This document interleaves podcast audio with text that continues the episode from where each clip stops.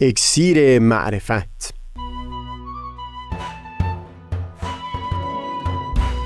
مروری بر مزامین کتاب ایقان.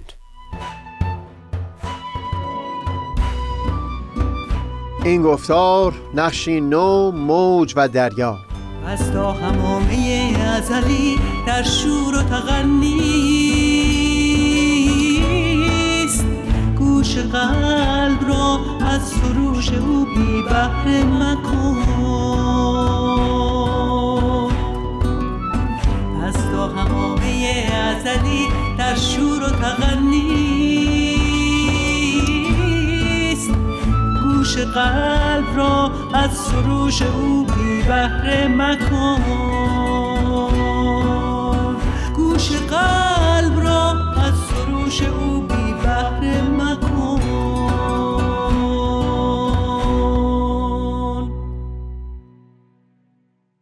دوستان سئیل کمالی هستم. پیشتر اشاره کردیم به نقدی از سوی ارسطو که در متون آین بهایی مورد تایید قرار گرفته بود. این مطلب بسیار قامه که عالم وجود نمی‌تونه به لحاظ زمانی دارای آغاز باشه. چون اگر یک زمانی عدم محض می بود اصلا استعداد و قابلیت و پتانسیلی وجود نداشت تا بتونه تبدیل به چیز دیگه ای بشه. عالم وجود نمی‌تونست پا به هستی بگذاره اگر پیش از اون عدم محض بود. در دو گفتار پیشین این بیان شد که در الهیات بهایی از سه عالم حق، عالم امر و عالم خلق سخن به میون آمده. این رو هم بیان کردیم که در عالم امر که از اون با تعبیر مشیت یاد شده دست کم سخن از دو جنبه اعلا و جنبه پایینتر به میون آمده. از جنبه پایینتر مشیت با عنوان نقطه یاد کردیم و گفتیم عالم هستی در واقع عبارت از این هست که این نقطه جاری شد. بست پیدا کرد و از همین بست او عالم هستی و تاریخ عالم هستی پدید آمد. هدف و قایت نقطه از این جاری شدن هم این بود که اون قابلیت ها و استعدادهایی که در خودش نهفته داشت رو بتونه در همین جریان بست یافتن و جاری شدن شکوفا بکنه تا بتونه شایسته بشه و لذا نزدیک بشه به اون جنبه عالی مشیت که از او دور افتاده بود. و این رو هم بیان کردیم که اون مفهومی از وحدت وجود که برخی عارفان بیان کرده بودند رو حضرت عبدالبها درباره همین نقطه میپذیرند یعنی در وجود نقطه هست که همه ما بلکه همه موجودات سرتاسر سر جهان هستی یکی میشیم. همگی موجهایی هستیم در این دریای وجود. اطوار گوناگون وجود هستیم. دواتی و جوهری که در وجود هر یک از ما تبدیل به یک حرف خاص شده. ماده این عالم همون وجود نقطه هست که تبدیل به صورتها و شکلهای نامتناهی شده و سرتاسر عالم وجود از اون پدید اومده. همونطور که پیشتر هم بیان کردم این بحث یک مقداری پیچیده و ژرف هست اما بگذارید اول از بیانات فرزند حضرت بهاءالله و مبین آثار ایشون حضرت عبدالبها. شواهدی رو در توضیح این مطلب نقل بکنم و بعد درباره نکته های معرفتی که میشه از این مفهوم بیرون کشید بیشتر گفتگو بکنیم.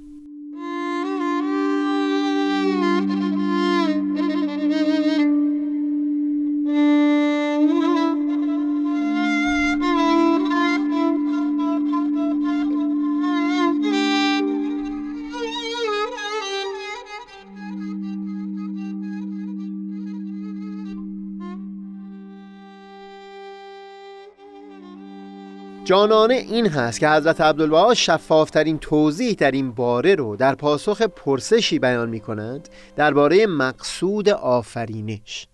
سوال از مقصود آفرینش نموده بودی.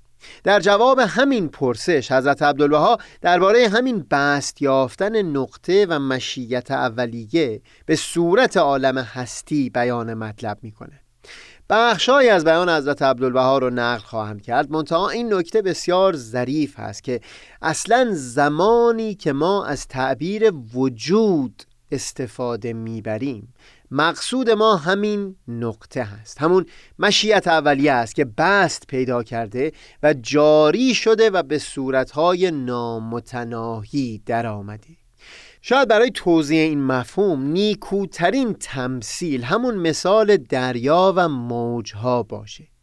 وقتی به نسبت و ارتباط بین موجها و دریا فکر بکنیم بی تردید حس خواهیم کرد که واژگانی برای توصیف این نسبت بین دریا و موجها پیدا نخواهیم کرد.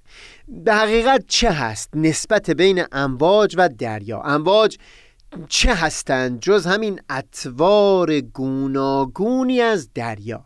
نسبت و ارتباطی که قابل توصیف باشه نیست. نه از جنس دخول و خروج هست. نه حلول یا چیزی مشابه اون. حتی نمیشه از قرب گفت نه از بعد.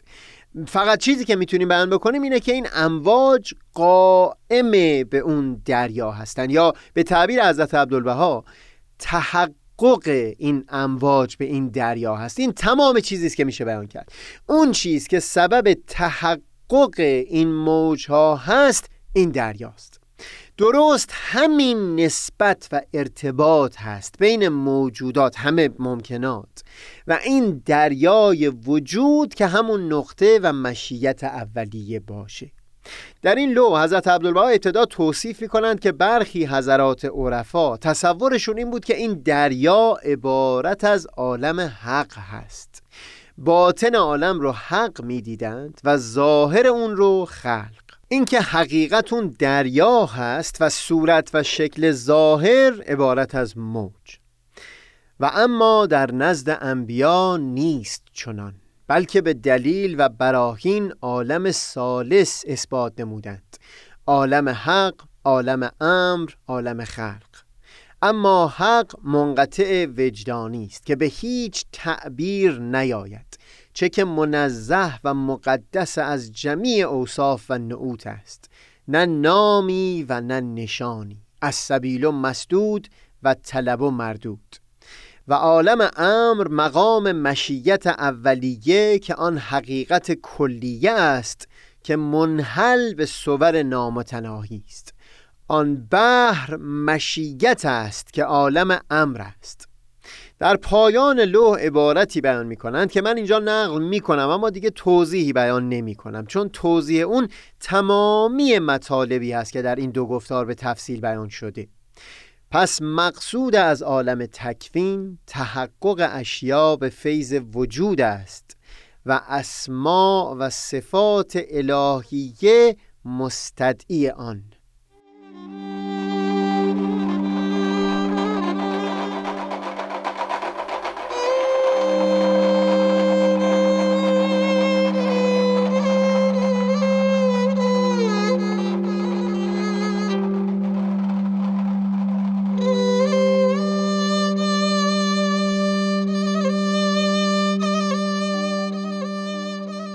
به خاطر اهمیت این مسئله یعنی مسئله وحدت وجود میل دارم شاهد دیگری را هم از آثار حضرت عبدالبها نقل بکنم. اما بگذارید برای هوشیار شدن نسبت به اهمیت مطلب این رو بیان بکنم که این مسئله وحدت وجود نه فقط در متون بسیاری ادیان مثل آین هندو و آین بودایی و هم نه فقط از سوی عارفان تقریبا تمامی سنت های دینی مطرح شده بلکه حتی از سوی بسیاری فیلسوفان هم با لحنها و لحجه های گوناگون بیان شده بود. بگذارید به عنوان مثال استدلال نسبتا ساده فیلسوف هلندی اسپینوزا رو در اینجا نقل بکنم برای تقریر دیدگاه خودش درباره وحدت وجود. سخنش به طور خلاصه این بود که باورمندان به وجود خدا این رو هم باور دارند که پروردگار هستی وجودش بی نهایت هست.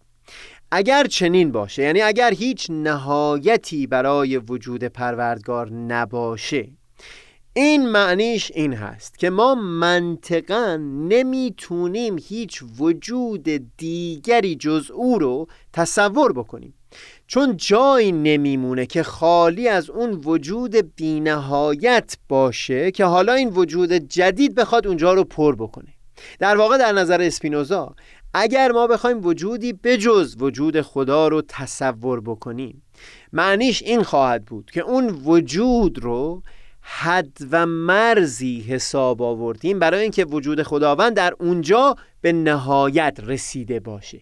در این صورت دیگه خداوند بی نهایت نخواهد بود.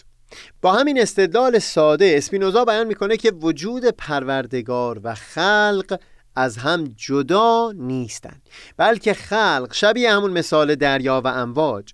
اطوار گوناگونی و صورتهایی برای وجود پروردگار هستند.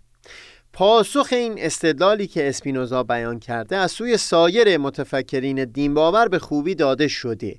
به عنوان مثال یکی از این اندیشمندان بیان می کرد که استدلال اسپینوزا بر این اساس مبتنی هست که دو بینهایت نمی‌تونن در کنار هم وجود داشته باشند و تنها میشه یک بینهایت رو تصور کرد.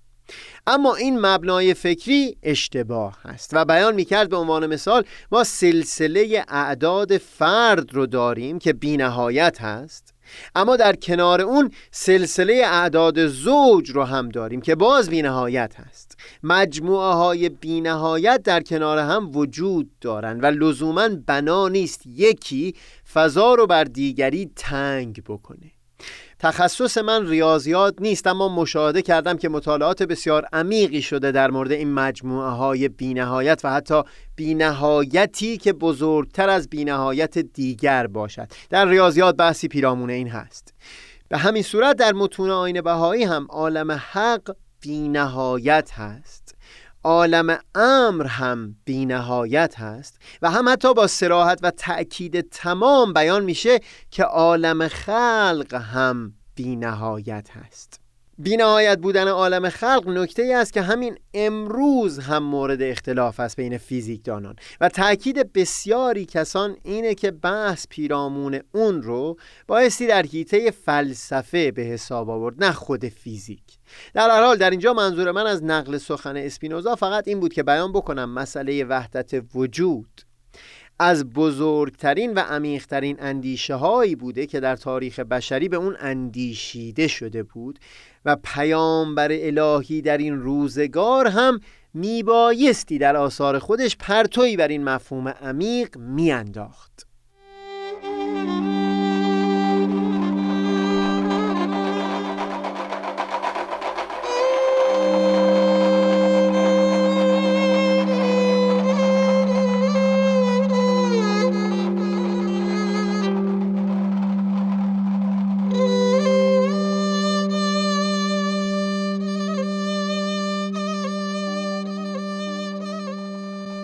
اسپینوزا رو بیان کردم اما دیگه وارد تفصیل دیدگاه ملا صدرا و هم حتی یکی مثل فیلسوف آلمانی فردریک هگل نمیشم. با همین توضیحاتی که درباره اهمیت مسئله وجود بیان شد. گمان می‌کنم شفاف باشه که چرا کمتر اثری از آثار مهمه حضرت باب هست که در اون در این باره بیان مطلب نکرده باشند و همین که چرا حضرت بحالا و حضرت عبدالبها در چندین و چند اثر به تفصیل به گفتگو درباره اون پرداختن تا گوشه های اون رو به نحوی که در این چند گفتار مورد صحبت بوده شفاف بکنن. بگذارید یک بیان دیگر را از حضرت عبدالبها به عنوان شاهد نقل بکنم. خلاصه این که عوام عرفا گمان نموده اند که وجود محصور در دو موجود یکی حق و یکی خلق. حق را باطن اشیا دانسته اند و خلق را ظاهر اشیا. ولی اهل حقیقت وجود را در سه مرتبه بیان نموده اند حق و امر که عبارت از مشیت اولیه است و خلق. و مشیت اولیه که عالم امر است باطن اشیاء است و جمیع کائنات مظاهر مشیت الهیه است نه مظاهر حقیقت و هویت الهیه. و بعد بیان می‌کنند که حضرت اعلی فرمایششون این بوده که اون تشبیه عرفا درباره دریا و امواج در مشیت اولیه تمام است نه در ذات حق. و لوح رو با این عبارت به آخر میرسونند که مشیت اولیه سبب ظهوری و نموداری و شهود کائنات است. در اثر بسیار مهم دیگری به نام مفاوضات هم باز حضرت عبدالبها این رو بیان می کنند که آن فیض شعاع است. در حقایق کل شی به صور نامتناهی تجلی کند و به حسب استعداد و قابلیت ماهیات اشیا تعین و تشخص یابد.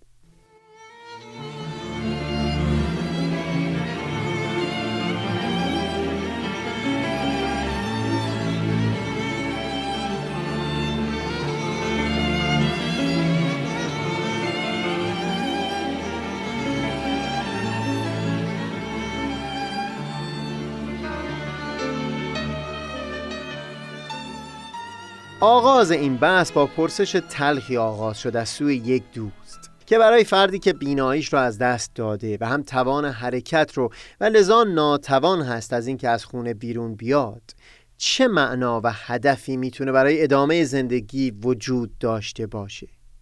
این رو بیان کردیم که بست و جاری شدن نقطه آغاز این سیر و سیاحت که دور شدن از اون حقیقت الحقایق بود و پیدایش این عالم هستی همه به سمت این قایت بود که در این دور شدن اون قابلیت ها قوه و پتانسیل های نهفته در نقطه یکی یکی در همین بست یافتن شکوفا بشه تا بتونه این بار با شایستگی و بی شرمساری نزدیکتر بشه به وجود اون حقیقت الحقائقی که دور شدن از او به هدف پیدا کردن خود شکوفا کردن خود و بازگشتن به سوی همون وجود عالی بوده.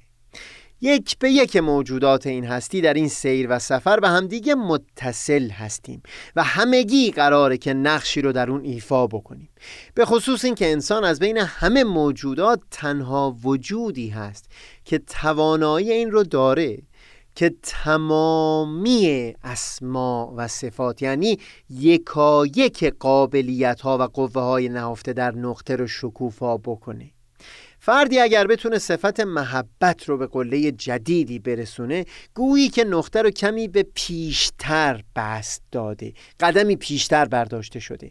اگر بتونه صفت امانت رو به اوج جدیدی برسونه صداقت رو و دهها و صدها و بلکه بی نهایت صفت های دیگری که در انتظار شکوفا شدن هستند یک وقتی مصاحبه می دیدم با یک پدر و مادری در یکی از کوردهات آذربایجان که سواد خواندن و نوشتن نداشتند فرزندشون مادرزاد فلج به دنیا آمده بود و هم توان سخن گفتن نداشت. در سن 20 سالگی اون فرزند این پدر و مادر فرد دیگری رو به فرزند خواندگی پذیرفتند که شرایطش دقیقا مشابه اون فرزند اول بود.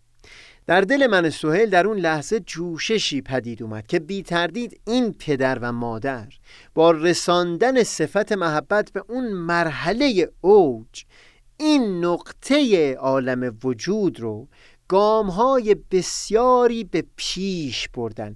بی اون که لزوما مهم باشه کسانی درباره این حرکت اونها خبردار شده باشن یا نشده باشن.